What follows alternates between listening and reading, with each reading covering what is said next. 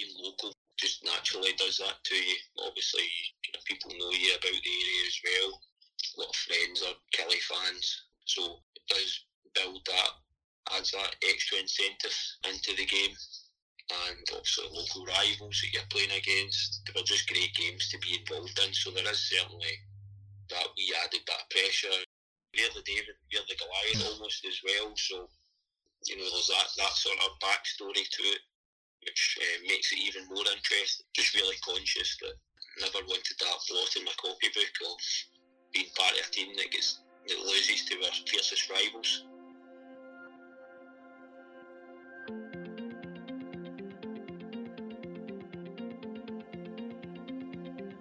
Season 2008 2009 was a tough one for Kilmarnock.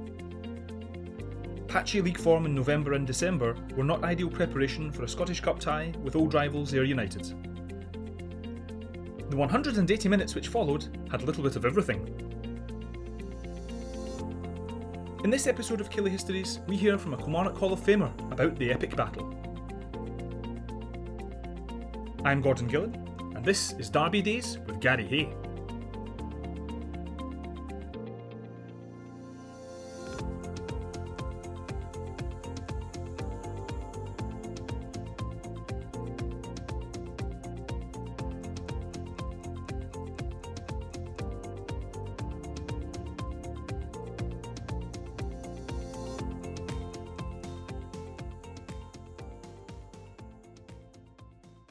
With Kilmarnock's long term participation in the top flight of Scottish football, Ayr United seldom had the opportunity to challenge their more illustrious opponents. And they made trips to Somerset Park, a stadium unburdened by expensive developments since its construction in the 19th century, as unpleasant as they possibly could. This Scottish Cup tie was no different. Wasn't it a fantastic stomping ground for us? Obviously, because the teams weren't in the same divisions. We didn't have the, the regular games that we had in the sort of early earlier years, you know, under um, Jim Fleeting and Tommy Burns and these guys. So it probably brings even more importance to it that you know that you might not see them again for at least two or three years. So it adds importance to the victory. But you know, Somerset is a such a romantic brilliant place to go and play football. Um, it really is. Now I know it's kind of that old style. You know, it just it reminds me of the old rugby park in regards to the obviously Killie was a bigger stadium, but it, it, it just people standing watching the game under a sort of ramshackle tin roof, and you know. To, it was, it's a brilliant stadium. I love still going to it now and again. Um, I've been down there now and again watching games and stuff like that, and it's just it's brilliant. It just it makes you it reminds you of the olden olden days of playing football, even stadiums like Morton and stuff like that as well remind me of that. No, we just approached that game. We were approached all games. Jim and Billy had us right up for it as well. Jim and Billy were well aware of the significance of the game as well. Obviously, those guys, you know, Jim steeped in Hearts, and he knew what the Hearts Hibs game meant, and he understood that this was just the exact same based down in Ayrshire. So he understood that, and you know, he made sure that the players understood that as well. So you know, it was it was two brilliant games. It really was. People going into their work, men and women going into their work in the, the Monday, just not to get some stick off for their fellow workers. So I it was there was always an edge to the game. A lot of respect for the for the players. We knew that had some good players in the team as well, and it was going to be it was going to be a tough game, no doubt about that. And then, like, particularly in the first game, the, the weather conditions were just you know, it was just absolutely horrendous. I think the Ayr groundsman had went and bought one of the big wind machines and rain machines and just had it sitting somewhere, swirling it onto the pitch. It was just absolutely wild. But it made for a, a just a, a right rip roaring cup tie, which it certainly proved to be do you know when you're playing in that kind of game that's going to be the first one on Sportscene? People are going to be interested in outside of Kilmarnock and there. Oh, aye, absolutely. You, as you say, like, this is the one Sportscene. I'm sitting, sitting there rubbing the hands. Huh. Yeah, there's the, there's the first upset because you know that that makes good viewing as well. They're looking for upsets, so I'm sure that that's what we're expecting. At Somerset, actually felt as if we probably deserved to win the game overall. I felt we were the better team. Obviously, Big Alan Russell kind of missed a penalty as well, which probably would have put well, I think it would have put the game beyond doubt. You know, fair play to to Ayr. They never they never gave up. They kept pushing and pushing and pushing, and you know they got, got their reward out in the end in that, in that first game. It's a corner kick to the home side. Number four of the second half. Some of the fans head for the exit, they pause to see if they can convert this chance, the home team, and send us to a replay. Goalkeeper comes from, his defender. The shot and the equaliser! That's what the substitute was there to do, and that's precisely what he has done. Alex Williams, the drilled in short, and Ayr United have equalised. A bitter blow, of course, to lose a late equaliser to your local rivals. But after the 2 2 draw, it was mixed emotions for Gary Hay. At the time, obviously, I'm not happy. Kind of gutted, walking back in the dressing room. You feel as if you've won, you're in charge, you're going to win the game, and then you end up drawing, and it's a replay. You know, feel as if it's a loss. But you know, looking back on it now, I'm delighted. It was a 2 2 draw in the first game, and we got to, to play out the second game. That's not a bad ball at all. It's not bad at all. It's absolutely fantastic for Ayr United. Brian Prunty claims the goal, and that is exactly what the doctor ordered for the cup minnows. Well, he's brave enough to put his head in. All comes from this slack pass here from Simon Ford. Gives it away and then can't get back goal side either. Alan Combe desperately trying to come, but never getting there. And Prunty brave enough to put his head in. Was it his head? Onward goal for Ford. Well, I'll tell you what, is a handball? Watch his left arm. Well, it certainly comes off his left hand. I don't think the goal, the, the referee can see that. He's blindsided by the referee. And Prunty has somehow got off with it. What a break for him. You know, Jim and Billy, they were actually fine because they were just like, you know, we need to do the things, need to move the ball quicker. We need to get beyond the fullbacks and get crosses coming in from better areas and you know, of intricate things like that. We need the strikers to be doing better at holding the ball up and stuff and being a wee bit more calmer in possession is what he was looking for to create those opportunities. Jim Jeffries and Billy Brown, and we talked a little bit beforehand about them being kind of tough taskmasters, look, looking after their players, but being quite tough at times. The impression I would have looking from the outside in is bad cop, bad cop. Which of the two of them would ever modify to be the good, good cop in that relationship?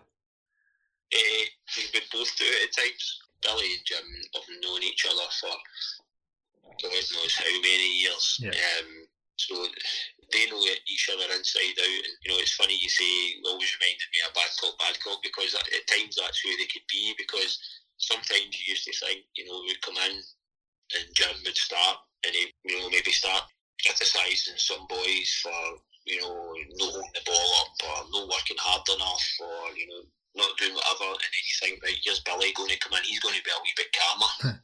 what it would actually do sometimes is Jim's kind of raising his voice and getting a wee bit angrier. It used to get me Billy even angrier as well. So then he would come in after that and he'd be even angrier than what Jim was. And then other times it was a case of it was like, you know, Billy might have been really angry or and, and they'd be having a go at maybe a couple of boys and then Jim would come down and sit next to you and talk to you, you know, and talk to you about a couple of things about the game or Stash if you're all right, or you know whatever it may be. So you know they could be bad cop, bad cop, but other times they were good cop, bad cop, and they were both. Sometimes they were even they were good cops as well. But probably that was more in the Monday, like after a game at the weekend, and they might have calmed down a wee bit as well. And you know, wee Billy might have seen something in the telly. You know, that changed his view of what actually happened in the Saturday, and he might he'd be the first to come up to say, "Listen, ah, you're right, I got it wrong. It wasn't your man that scored that goal there. It was actually such and such." So my apologies for that, you know. So, and that's where they did things, and it was definitely what the, the club needed. They come in and brought a, a strong winning mentality into the, the group of players. They inherited some groups, they also inherited a group of players. They inherited some young boys, like uh, you know Paul Di Giacomo, Peter Canero, boys like that, and easy come in, come in at 17 year old as well. And what they did do is help they obviously helped build a bit of resilience and toughness and mental toughness into those boys and helped them go on and you know, have good careers. They wanted to play attacking football. It wasn't a case of we want to get 10 men behind the ball, sit deep and try and counter attack and stuff like that, what Jim tried to do. It was, it was always based around us defending resolutely, being tough to play against, being horrible to play against, but when we do have the ball, he wanted players in the team who could create things, and that's like when he tried to obviously identify signings that he wanted, players that he wanted to bring in. That was the, the type of players that he wanted. We come out the second half and we got a good response, I think, and then obviously David had his sort of moment of madness. Hey, too much on that, you would think. Fernandez might yet make something of it. Oh, that's fantastic from the Spaniard. That's type of technique that he has. Oh, Well, tell you what, he's gone off here. He's gone off. the referee was right there. He's lashed out by the look of things, and this could be another pivotal moment in this cup tie. Fernandez unhappy with the close attentions. Frustration boiled over. The referee will have made up his mind already. I think Fernandez in his hearts of hearts knows. And the confirmation that Kilmarnock are down to 10. Ah, you're just thinking, oh, what a tube. you know, 'cause David was a, a brilliant player, Yeah. um, brilliant character as well, cracking boy. You just think, oh, what's he done? You know, he's he's put us a wee bit in the proverbial here because the game uh, the game was on a knife edge because it felt as if we were in control of the game, but then that then feels as if it puts you in a back foot. But I'm not 100% sure, but I'm pretty certain. Just a few weeks prior to that, I think we played Hibs at, at Easter Road, or certainly that season at some point, we played Hibs at Easter Road and we went down to 10 men then. I think it was Coleman that might get sent off, and we played with 10 men for a, wee bit in that game, and we ended up winning that game 4 2. David hmm. actually, who played up front in his own that night and was outstanding, held the ball up really well, brought others into play. We ended up winning that game 4 2. So I don't know whether subconsciously that was in my mind. It helped, it almost relaxed us a wee bit sometimes when it's a kind of weird situation when you go, you've got 11 against 10, you might think, oh, that person's going to go and press the ball there. You know, we've got an extra man, I can just stay where I am. That person's going to press it, or Mhm. he's going to go and press it now, and I can go and do this. And it's almost as if sometimes when you've got 11 against 10, you do a wee bit of less pressure on the ball when you've got the 11. That felt as if that's what he possibly did. And we started to get a wee bit more time and space and we probably started to shift the ball a wee bit better. And then deservedly went on and win, win the game fairly comfortable in the end.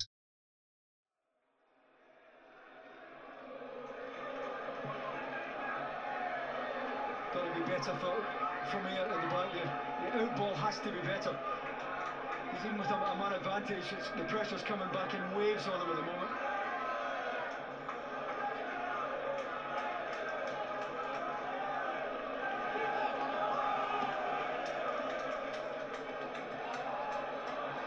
Pascali finds Taouil. Now Bryson. Still going Bryson. It's a great mazy run from Bryson. Back by Grindlay. Taouil! Kilmarnock leads!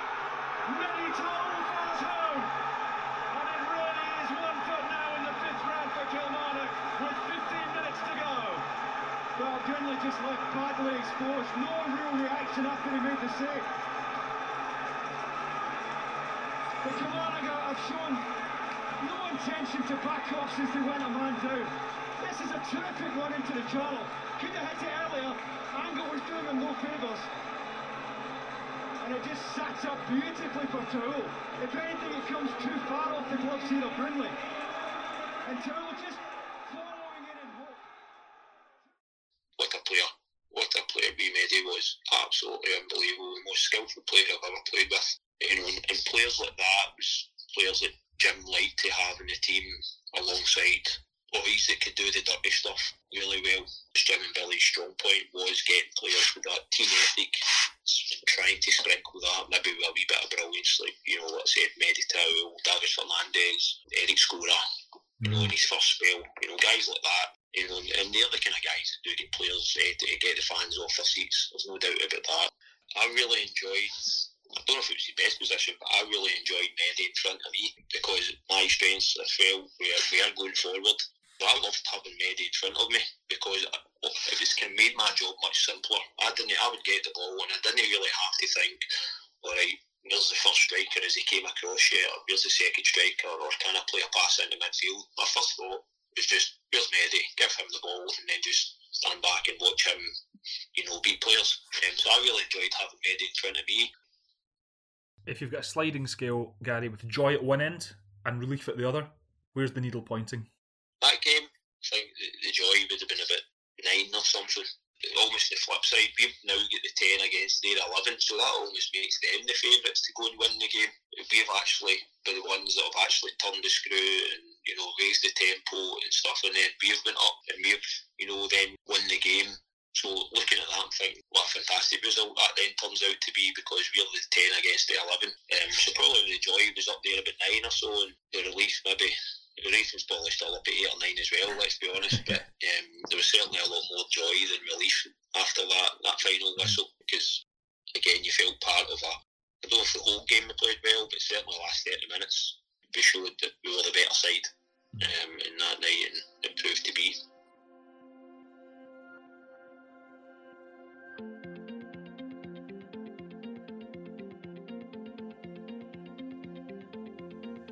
Thank you to Gary Hay for looking back at one of the iconic Ayrshire derbies. Killie's hard fought 3 1 Scottish Cup victory after a replay. Gary will be back later in the year reflecting on his distinguished career in more detail. Killie Histories is made for the Kilmarnock Football Club Former Players Association. Find out more at killiehistories.com. If you like the series, please do share and leave a review. You can follow on Facebook and Twitter at Killie Histories. The theme music, Clear Progress by ScottHolmesMusic.com, is used under free Creative Commons license. I'm Gordon Gillen. See you next time.